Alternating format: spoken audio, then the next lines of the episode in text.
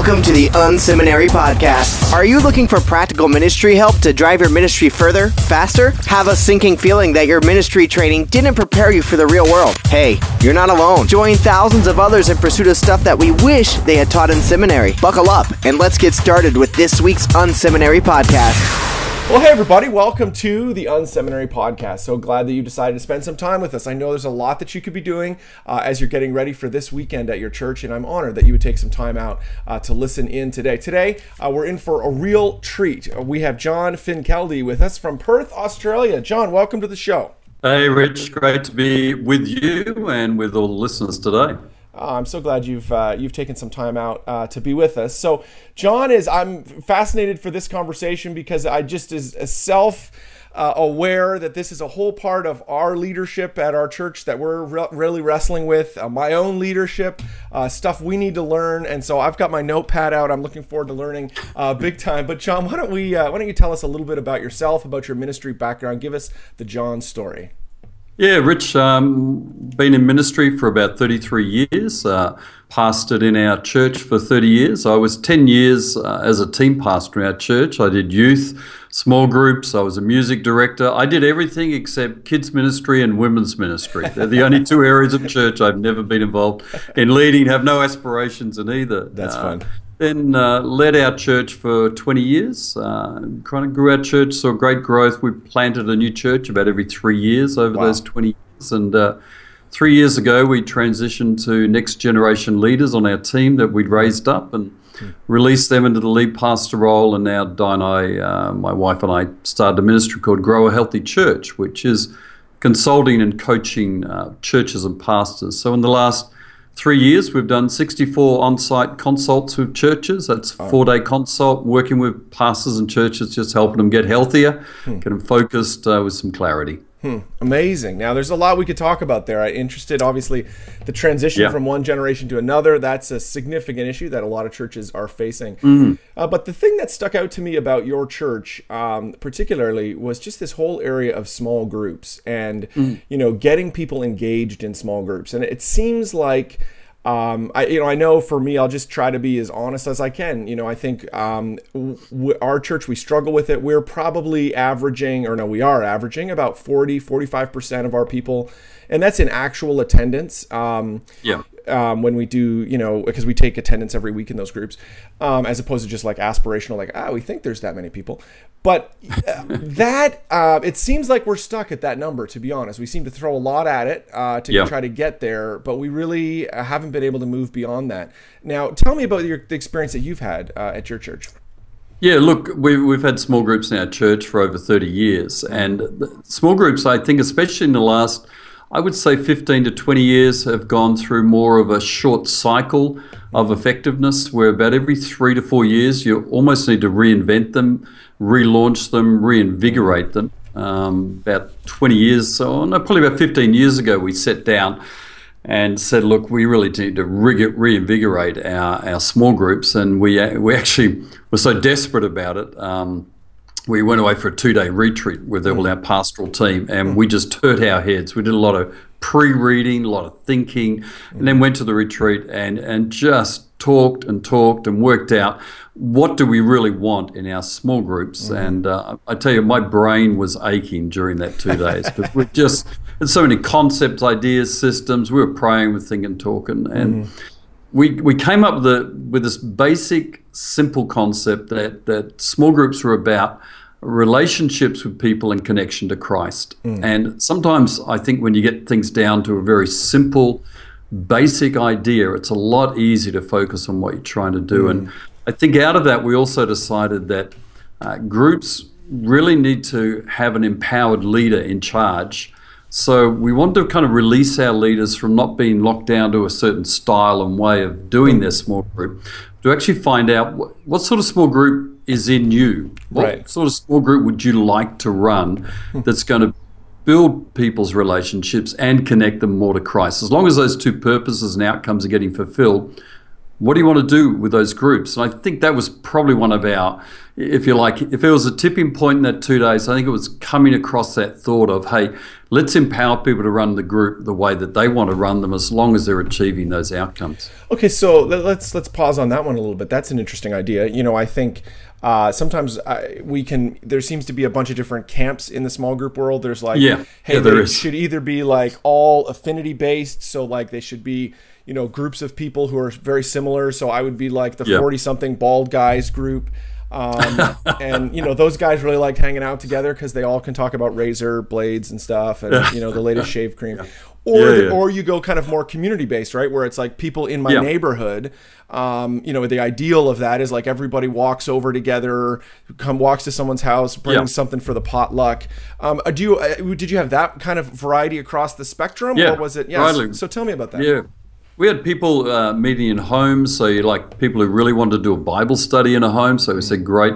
People who wanted to meet in a cafe and have more discussion, life issues, kind of more relationally based in a, in a cafe, right through to craft groups, to your kind of your kind of common interest sort of purpose groups, bike riding groups, that sort of thing. Mm-hmm. Um, we we were kind of making sure also that the groups that were like craft or bike riding we pushed them really hard as okay that's fantastic you got a common interest and you're building friendship but where's the god connection in that so we monitored that really pushed that hard in culture make sure there's a god moment within that group. Once you're sitting around having a coffee after a bike ride there needs to be in the conversation mm-hmm. a connection to christ. So it's not just talking about the weather or the latest sports event or some sort of concert they've been to.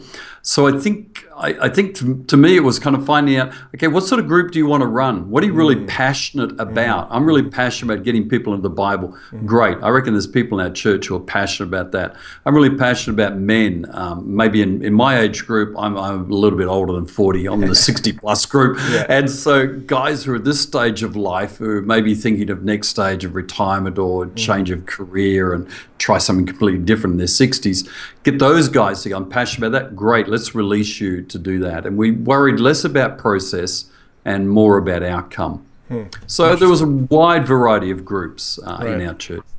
Now, did you end up having kind of a common curriculum? Did you ha- how did you try to ensure? You know, I, I get the idea you know, I think yeah. uh, the idea of a you know place for relationships, I think opening that up, pa- you know, passion yep. driven, I think will help that. But how did you and kind of ensure the connection for you know connection to Christ yeah. piece? So we did a whole range of things in terms of curriculum. Mm-hmm. Um, we gave uh, leaders discussions that they could do. Sometimes they'd be based on Sunday sermons, but I, I found a group trying to discuss the Sunday sermon every fortnight, every week, every month, whenever they were meeting was was a little bit people say, yeah, I, got the message, I got the point, I don't really want to talk about it anymore. Let's right. talk about something a bit more relevant. So sometimes we do that. Sometimes we give them a discussion with a curriculum base. At other times we say, look, this month just go with the flow, whatever you kind of feel like you want in your heart. So again, it was fairly um, I guess, eclectic in the mm-hmm. style mm-hmm. Of, of not locking down, hey, here's A, B, C, D. Mm-hmm. And most of our leaders, look, I, th- I, would say the 60, 70% of our leaders were quite mature believers. Mm. So we were trusting them. We weren't putting any sort of weirdo in to run a group. We wanted right. someone who was kind of feet on the ground, who would know what to do. So again, fair degree of empowering down at the leadership level. Mm-hmm. Wow. All right. Other other kind of pieces of the puzzle to, to kind of help encourage, you know, boost kind of small yeah. engagement. Yeah. A couple of things that, that we did that was different for us. We, we committed our entire pastoral team to running a small group. So I, as okay. the lead pastor, was running my own. We called them connect groups, um, mm-hmm. which was part of the rebadging to a different name about 12, mm-hmm. 15 years ago. Mm-hmm. Uh, I ran a group. Uh, my wife ran a group, um, our pastoral team ran a group. All our key leaders uh, were committed to being in a small group, so mm-hmm. right through our board, uh, key leaders across all departments. If you're in a key leadership role in the church, you were committed to being in a connect group. Now, how, how important I, was that to to oh, the kind of f- fulfillment critical, of of critical, you know, your mission? Absolutely critical. The fact that um, you know it's like when you're preaching, Rich. If if you're living it, mm-hmm. it's so much easier to preach it mm-hmm. with authenticity. People mm-hmm. believe you if you say, "Hey, I'm doing this, mm-hmm. and here's the story of me mm-hmm. doing it." So mm-hmm. come on, join with me in doing it. So for me to stand up there and say to people, "Hey," you should all be in a small group, and I wasn't in one. Right. you're kind of right. shooting yourself in the foot right there. People right. are very easy to ignore. But when I talk about my small group and share stories of what was going on, and I'd be multiplying my group and growing it, mm-hmm. that was kind of like, wow, that, that I think that was a massive culture shift in our church when our leaders, um, right at the very top down, were going, hey, this is so important we're going to give ourselves to it uh, as well. Yeah, you know, I've, I've said to teaching pastors in the past, um, you know, rather than, and you can do like the once a year, okay, we're going to preach on why small groups are super important. I'm not saying you shouldn't do that. But if I was going to take um, one Sunday a year where you get up and talk about how important it is, or throughout the year sprinkled yep. in throughout your content talking just offhanded you know hey i was in my life group or my connect group this weekend totally. this is what i learned or you know hey my guys in my connect group we were out serving at the soup kitchen this last weekend yeah all those m- small little things will gain so much traction in the culture yeah people will right. pick up on that for sure and the culture's the thing. We, we found after a couple of years of running really hard um, with this, and we did a couple of things as well to help push it, but we found the culture became so much that people who weren't in a Connect group felt like they were in the minority in our right. church. Right. And that was, a, that was a shift. And that, that still is that way today, 15 years later. That, that, that if you're not in a small group, you're not in a Connect group, you kind of go, well, hang on, what, what are you doing with your, with your walk with Christ? You, you, you can't just turn up on a Sunday, head home, that's that's it, you're done. That ain't going to work. Right. Very cool. Um, so cultural shift. When I started to hear that, of even a long, I remember a long-term member in our church kind of saying to me that he hadn't he hadn't kind of got with the program yet after a couple of years, and he kind of said, "I, I feel a little bit out of place. I, I feel like I'm missing out." Right. And uh, said, well, jump in, man, and he did. But that to me was like, haha, okay, we've got culture going on here, which is uh, is a huge monster. Once you get that thing rolling, hard right. stop. Yeah, absolutely. That's very cool. Uh, other pieces, so kind of making sure everyone's in, involved. What else did uh, was kind of critical? Yeah, we did a crazy thing in the first 12 months. This was this was this was off the charts. This was nuts, right. but we did it. And look, it was hard. It was tiring. But we committed to fortnight training of small group leaders. Okay. So every fortnight for one year, mm-hmm. we got our small group leaders in small groups and did ongoing training with them. I mean, for, goodness sake, that's that's crazy to be that honest is. with you. Yeah. Uh, that's a lot of energy. That's a lot of effort. And and after a year, I think we might have gone 18 months. We said that's enough. Let's break it. It's too much. Let's kind of pull it back. But that really developed high quality, high caliber leaders because they were able to able to talk about the issues going on in their groups, the problems they were facing, we're able to pray with them. And you built this collegiate type feel amongst mm-hmm. the small group leaders. Mm-hmm. And so you had these kind of development groups going on fortnightly through a year. Mm-hmm. Now that's going to raise the standard in your group straight away. What, what kind also, of, what did you do in those in that um, you know in yeah. those conversations? What was kind of what did that give me a sense of what a typical one of those? We'd like? run it for about an hour, hour yeah. fifteen minutes. We'd have mm-hmm. prayer in that time. Definitely have some coffee and some nice food, so yeah. you create a real sense of ambience around the evening as well. Then we would uh, do a specific training of a skill. So how to lead a great discussion, how to okay. kind of, how to kind of dial down someone who's dominating discussions, how to be praying for people, and we do a bit of role play in that, and a bit mm-hmm. of kind of kind of enjoyment of acting that out, and a bit of laughter related right. to that. And then also continuing to cast the vision. Why are we doing this? Why, even as the lead pastor, you know, we're, we're, a fairly sizable church. Why, as the lead pastor, am I running this training every fortnight and am I running a connect group? This is why we're doing it. And so vision did not drift in that time. It was fantastic. Very cool. For folks that are listening in that aren't don't know what a fortnight is, that's every other week or every 14 days. Oh, um, so that's that's a lot. You know, that's a ton of training oh, yeah. over a year. Um, that's an yep. incredible commitment uh, to that. That's incredible. Yeah, I think we also did uh, ongoing, and we did this pretty well. I think we've done this for the last 12, 15 years.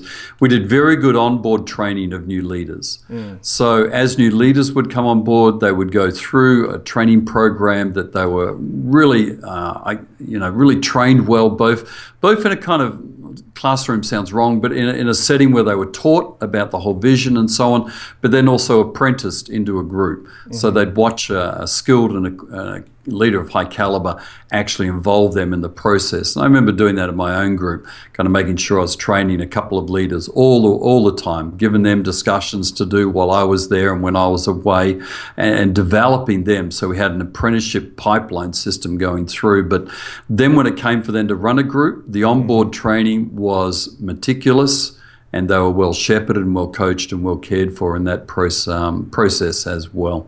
Very cool. Now, I noticed earlier you talked about um, how you reband, re- rebadged or rebranded to connect mm. groups from small groups. Uh, why did you do that? Why did you call them connect groups? Yeah, I think it kind of it, it, captured that. You know, I love intuitive words, words that you don't have to explain. Right. I mean, what does connect mean? It means connect. I mean, right. it's just easy to grab. And small groups. I remember years ago. Um, this is going way back, uh, Rich. You won't remember these days. Mm-hmm. The 1980s. This yep. is going nice. way back, ancient history. when we had we called them home group fellowships. Right. Or home fellowship groups, and it right. sounds very very 70s and 80s, right, doesn't exactly, it? Exactly, Might come might come back retro in the you 2020s never know, you never or something. exactly. It's possible to come exactly. back. But um, we had kind of small groups, and uh, I think we might have mucked around with life groups at one stage. But Connect Groups was just a name we'd never used, mm-hmm. and so we designed a logo around it, got some colours around it, just freshen the whole thing up, and so it just grabbed people's attention. Mm-hmm. Something new is changing. Uh, the Australian church year runs from January through to December, calendar year style. So February is like our big launch month of okay. the year to get the year rolling in mm-hmm. Australia. So in February, March, we actually didn't run any small groups, which was really strange for our church. Mm. We'd always start February. But we did training, vision casting, refocusing, and then kind of launched around about mid to late March with the new name, which mm. again just focused everybody on, hey, hang on, what's happened to my small group? Well, hang around, something new is coming. Uh, kind of build some curiosity and momentum towards it. Rebadging things. And I look, I reckon today, this is 15 years on now, Today, I think you almost have to reinvent your small groups every three, four years. Mm-hmm. Just freshen them up, mm-hmm. rebadge them, rethink them, mm-hmm. make them feel like there's something new, which is something we've done over the last uh, few years. My successor has done that in the last few mm-hmm. years as well, gone to a whole yeah, I've wondered that. You know, even in our in our our church, we call them life groups, and uh, one of the yeah. questions I've been asking you know, recently of the folks that are involved in leadership in that area is I'm not sure that that's exactly the issue you said. I'm not sure that name really works anymore. It doesn't make sense because mm. yeah. what is a life group? I don't know. It's a place where life happens. Like it's not. Um, and I think even just the idea of hey, even if it works, just rebadging it, rebranding it every few years yep. to, to keep it in front of people and be like, hey, no, here's a new kind of renewed focus um, on you know whatever it is that we're kind of focusing on for this season yep. within yep. our uh, small groups. Oh, that's great. Yeah. So, what ended up happening out of all this? So, did, did it end up working? Did you end up yeah. increasing uh, number? It's a lot of work. Did you have more people? Yeah, yeah, a lot of work. Yeah, look, um, we, we got our we got attendance up to, to the mid 60s, got through the wow. 60% mark, mid 60s, That's incredible. Um, sustained it around the mid 60s, and still today it sits around the mid 60s. So wow. probably in our um, probably our best stat would have been about 68%, roundabout wow. up there, but 65, 67% was pretty regular for our church. And it's still sitting there today, which is just That's uh, remarkable, really. Um, yeah, but it's, I, I'm, I'm, huge, I'm you know, Australia is a secular society. Mm-hmm. It's not a Christian society. Mm-hmm. Uh, 10 to 15 percent of people in Australia on a good Sunday go to church. Right. That's a high Sunday. Right. So in Australia, people who go to church are really they're believers. They're mm-hmm. they're into it. Mm-hmm. There's kind of no there's no general I go to church because that's a good idea thing in Australia. That's kind of weird if you go to church in right. Australia, to be honest.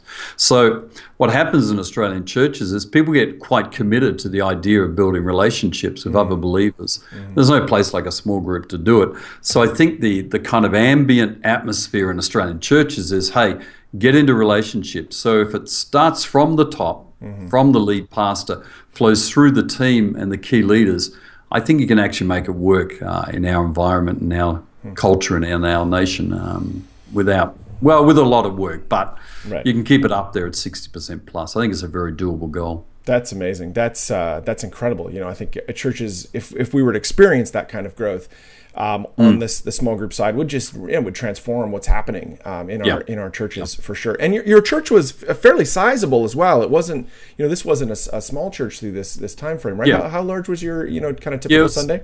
We're kind of around the 800 to 1,000 sort of mark where we. That's incredible. Around, so.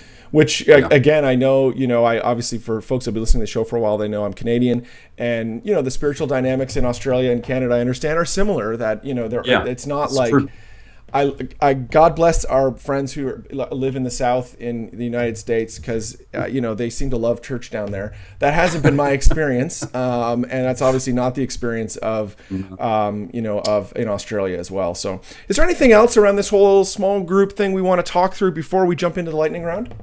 Yeah, look, I, I think just any lead pastor listening out there, get passionate about it.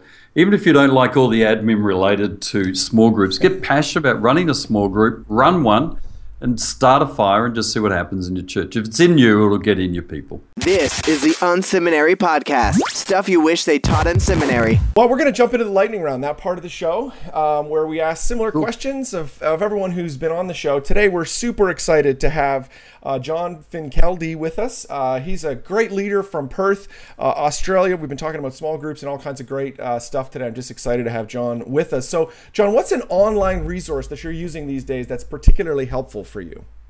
Look, I just started using about six weeks ago Trello, oh, uh, nice. T R E L L O.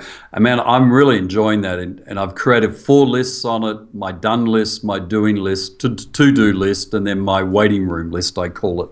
Right. Uh, which is kind of, I get an idea, I throw it in the waiting room, and I might be six months before I get to it, but at least I know it's it's somewhere Capture. where I won't forget.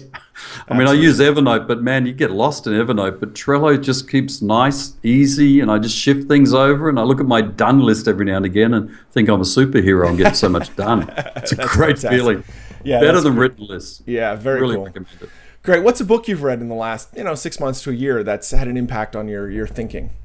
Uh, yeah, The Grasshopper Myth by Karl Vaters uh, mm. out of California. Carl has a, got a great blog as well. Uh, New Small Church uh, is his blog, but he's written some great stuff on valuing small and medium sized churches and kind of dialing down this hey, we all got to be a mega church to do anything effective. His, his stuff is brilliant. Kind of shifted my thinking somewhat. I've always been into small and medium churches, having planted a lot of churches out of our church, but mm-hmm. that book is just got some you know how you think, Rich, intuitive, intuitively you think some things and then someone writes them and you go, that's what I was thinking. yes, that's so that's true. That's it. Yeah, that's very true. does that all the time. That's the sign Great of a good writer, right? Who you know can oh, kind yeah. of get inside the head of people yep. and articulate, yep. um, you know, even some ideas in a better way than you can yourself. So that's really cool. Yeah, yeah. Very cool. We'll have to check that out.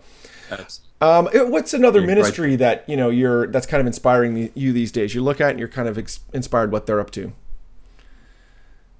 Yeah, look, I, I subscribe to about 300 blogs, so I'm, I'm kind of reading all sorts of guys from all right. over the planet. I use Feedly to do that. It's another great app. But Thom Rainer is a guy I've found in the last 12, 18 months at Lifeway. Mm. Um, he just writes some, my goodness. I mean, he's got good researchers around him, I'm sure. I could write as good as that if I worked right. for Lifeway, I'm sure. but he's got some great material. But one thing I like about Tom is he's very vulnerable, he's mm. authentic. He wrote a post recently about uh, nine big failures I had as a pastor. And man, mm. it was raw. It mm. was real. I mean, he was just putting it out there. I love that. Authenticity goes a long way uh, mm. in Australia. And I, I, Thom's got some great stuff. I lo- love his stuff. Very uh, cool. Often retweeting, retweeting him. Nice. Cool. If you could get 15 minutes with any uh, leader alive today, uh, who would you want to get that time with and why? I'd love to meet Tony Morgan at the Unstuck Group. I've been following his material for a while. He's a great church consultant guy, and his material, especially on what to measure in the church and how to measure it, been so helpful to me in my consulting. I just I just kind of steal his stuff and don't tell anybody about him. his stuff is must read. Go, hey, sure. I got a good idea here. You right. know, kind of. No, his, his stuff is great. He's another guy that I love to retweet. Tony Morgan's good because I, he gets down to the bare bones basics of mm. church health and church growth. Um, yeah, I'd love to spend some time with him. Do you know Tony Morgan at all? So I've met him. I know who he is, um, and okay. know, we have mutual friends. But I don't. And I, same thing. We use his stuff yeah. all the time. You know, yeah, yeah. he's a smart guy. Um, you know, and I really appreciate. Yeah. He's he's done a, a, fantastic job. You know, he's he's uh, all credit yes. to him. He's done a good job for sure. Cool. All and right, out uh, stuff easily, readily available too. You don't have to pay thousands for yeah, it. Yeah, exactly.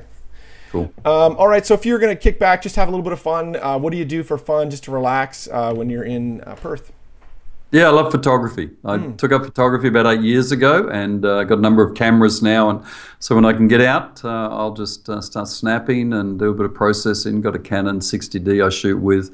get it on Lightroom, sharpen it up a little bit, add a bit of clarity, a bit of vibrance, and then throw it up on Instagram, and everyone think that can't be off a phone, surely. that is not.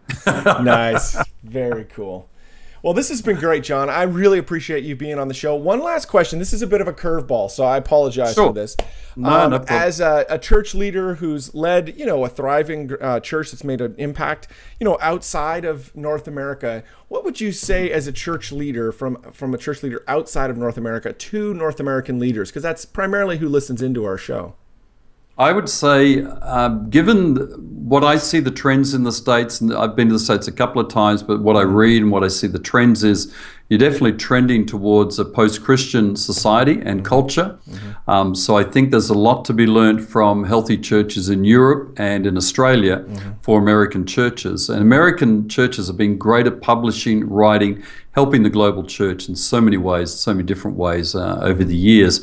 I think there's a lot to be gained for American pastors and leaders to actually look to churches in Australia and Europe that have thrived in secular scenarios and really find some other edges, I think, uh, in a post Christian nation that you're really trending towards now. So. Americans, come to Australia. no, I really appreciate that, John. I know I've said similar things over the years, and so I really appreciate. And one of the things you know we've tried to do is expose um, listeners to church leaders mm-hmm. who are who are thriving outside of Atlanta, Georgia, because it seems like you know all all of there's like this Christian mafia in Atlanta, Georgia that like all the ideas seem to come from somewhere around the uh-huh. 400 um, in Atlanta, yep. Georgia, and so yep. um, it's been so it's been great to have you on the show today. So I'd, I'd love people right. to plug in with you, you know, learn more about you, get connected. How can they do that? What are some ways they can connect with you?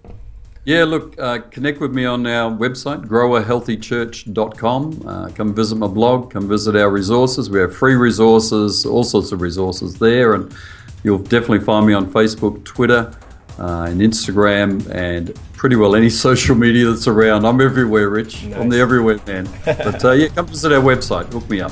That's great. Thanks so much, John. Have a great week. Thanks, Rich.